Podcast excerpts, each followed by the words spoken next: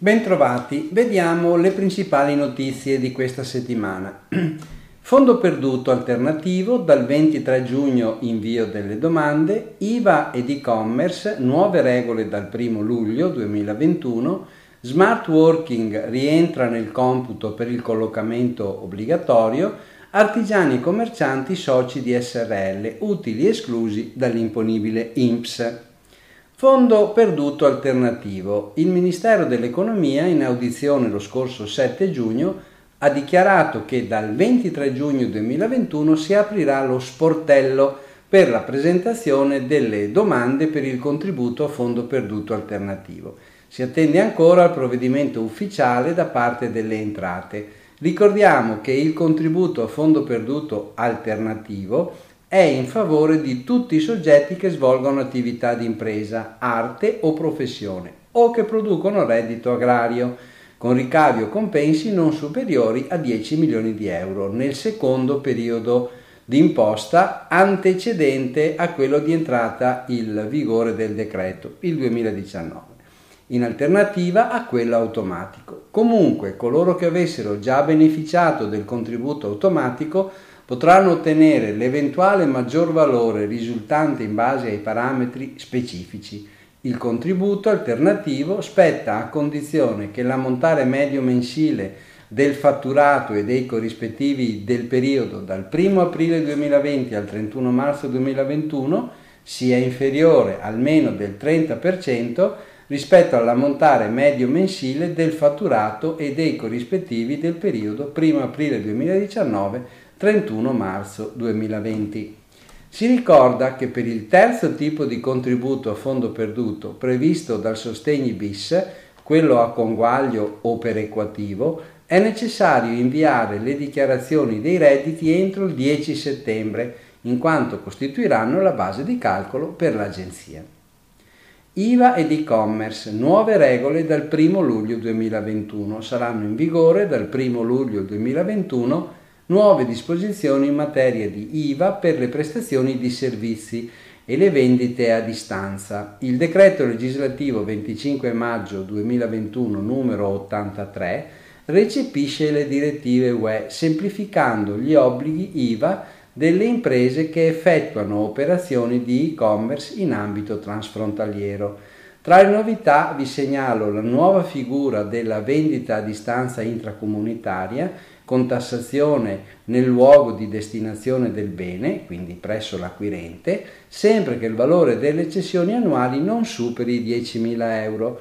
Il mini sportello unico per l'IVA, MOS, diventerà sportello unico OS, One Stop Shop, aprendosi a tutti i servizi resi ai consumatori privati. Viene introdotto il regime IOS, Import One Stop Shop, per le vendite a consumatori finali di beni importati da paesi terzi di valore però non superiore a 150 euro. E infine viene introdotta l'abolizione dell'esenzione IVA per i valori di valore inferiore a 22 euro importati da paesi terzi. Il centro operativo di Pescara, competente per la gestione delle richieste di preiscrizione ai nuovi regimi OS e IOS, ha messo a disposizione due caselle di posta elettronica a cui è possibile inoltrare inevitabili e credo copiose richieste di informazioni. La trovate nel PDF allegato. Smart Working rientra nel computo per il collocamento obbligatorio. Un interpello 3 2021 L'ispettorato del lavoro afferma che nel conteggio del personale ai fini dell'obbligo di collocamento obbligatorio i dipendenti in smart working vanno considerati al pari di lavoratori che svolgono la prestazione lavorativa in azienda. Il dubbio era stato posto dal Consiglio dei consulenti del lavoro sulla base del fatto che questa esclusione opera per i dipendenti in telelavoro, modalità di prestazione lavorativa simile al lavoro agile. L'ispettorato ha però affermato che la legge sullo smart working non lo prevede e non è applicabile una interpretazione estensiva della norma sul telelavoro. Artigiani e commercianti soci di SRL, utili esclusi dall'imponibile INPS.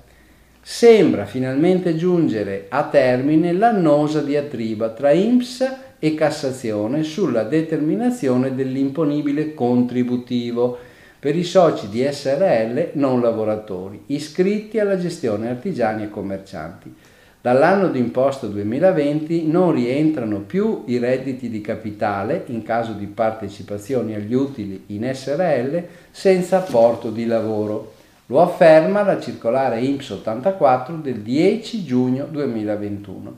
L'istituto si adegua così alle indicazioni del Ministero del Lavoro che ha condiviso l'orientamento recente della Cassazione, secondo cui devono essere esclusi dalla base imponibile contributiva i redditi di capitale attribuiti agli artigiani ed esercenti attività commerciale che derivano dalla partecipazione a società di capitali nelle quali non svolgono attività lavorativa. In particolare la giurisprudenza ha evidenziato la differenziazione tra redditi di impresa e redditi di capitale. Le nuove indicazioni avranno effetto a partire dall'anno d'imposta 2020. Bene, vi auguro buon lavoro e buona settimana.